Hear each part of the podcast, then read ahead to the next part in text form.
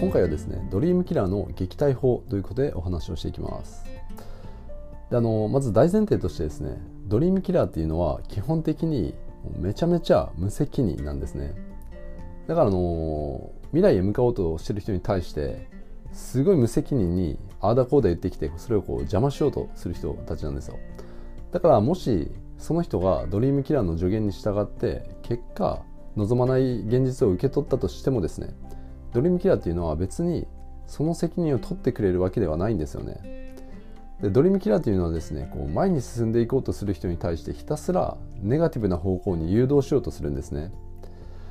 だからこうネガティブな言動とともにひたすらゴールに向かうのをこう邪魔してくれるわけですよ。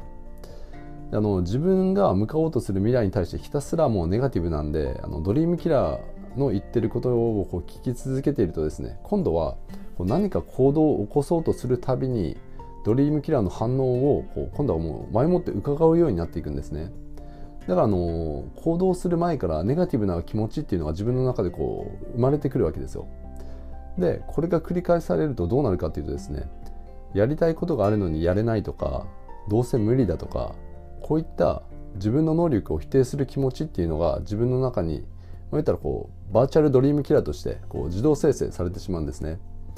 これがいわゆるあのメンタルブロックっていうやつになっていくんですけどのドリームキラーのこう言うことにこう耳をあの傾け続けてたらですね最悪自分の中にあのブロックっていうのが生まれて自分で自分の可能性に蓋をしてしまうようなそういったマインドセットになっていくんですよね。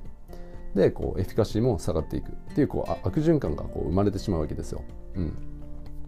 じゃあドリームキラーの影響を受けないためにするにはこうどうすればいいのかっていう話なんですけど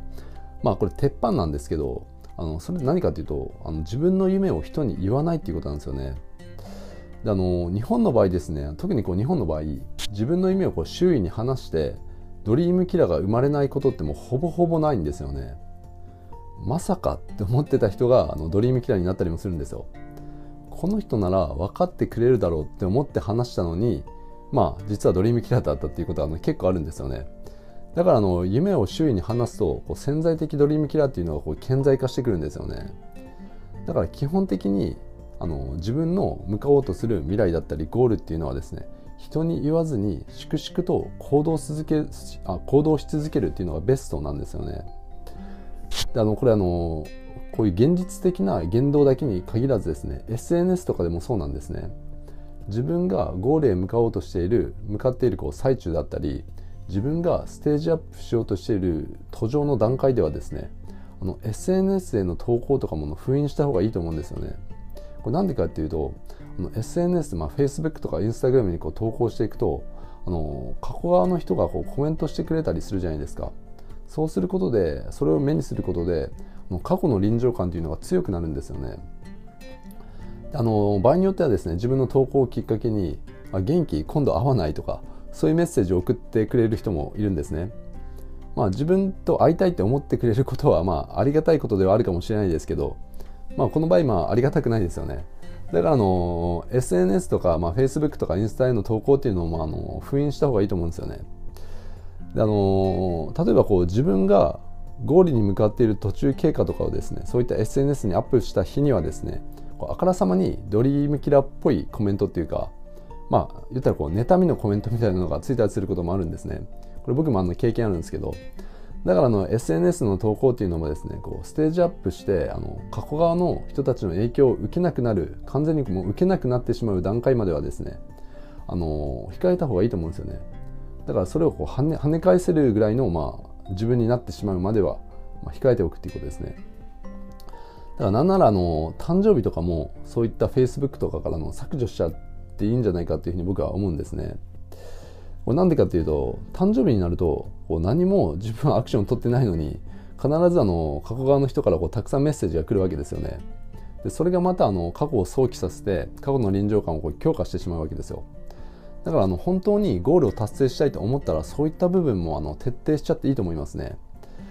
であの SNS とかで、まあ、Facebook とか Instagram で発信していきたいことがもしあるのであればもう完全にそういった影響を受けないくらいステージアップしてからの再開すればいいと思うんですよね。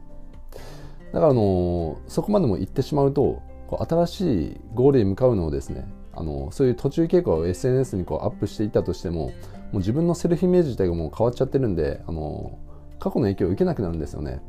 だから完全に自分がその未来側のセルフイメージを手に入れるまではあのそういう投稿をあの封印しておくということですね。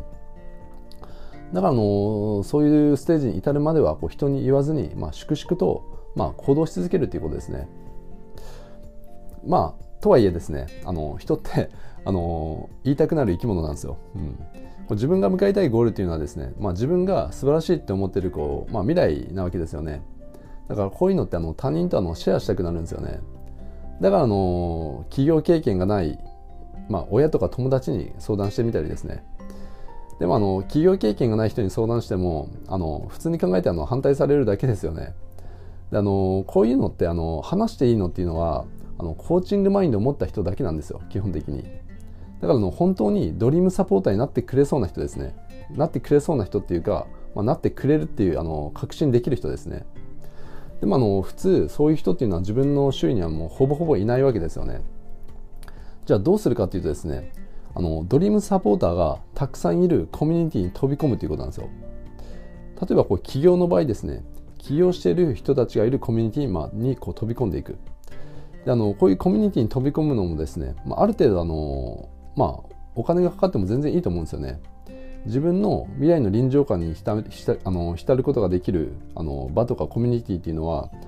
自分にとってこうめちゃくちゃこう価値があるわけですよね。そこに投資するのを惜しんではダメなんですよ、うん、だからあのそういうコミュニティにまあ、コストを払って飛び込んでいくっていうことですね。でそういうあの未来側のコミュニティにはですねあのではこう自分のゴールっていうのをこういくらでも話すことができますし、まあ、そういうあの雰囲気が当たり前っていう、まあ、なんていうんですかね。あの、まあ、空気がそこにこう漂ってるんですよね。だからあのそこにいることであの自分の未来に対する臨場感っていうのもこう高まっていきますしそれと同時にエフィカシーっていうのもこう高まっていくんですね。これがあの、まあ、ドリームキラーの撃退法の2つ目なんですけどだからあの1つ目があのゴールは人に言わずにこう粛々と行動していく。であの2つ目があの未来側の場に飛び込んで、えっと、エフィカシーを高めていくということですね。であのエフィカシーって何かっていうとあの軽く説明しておくとあのいわゆるこう自己効力感って言わあの言われるやつですね。だからあのエフィカシーっていうのはあのゴールへと向かうこうエネルギーなんですよ。うん、だからあのドリーム機体撃退法としてあの2つ目のやり方がエフィカシーを高めて、えっと、自分のエネルギーを生み出していくということですね。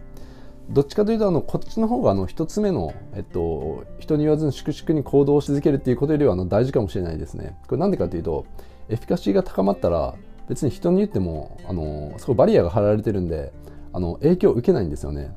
だからあの自分の理想のゴールを達成したいと思ったらもうひたすらエフィカシーをこう高めていくことにまあフォーカスするっていうのがあのいいと思いますね。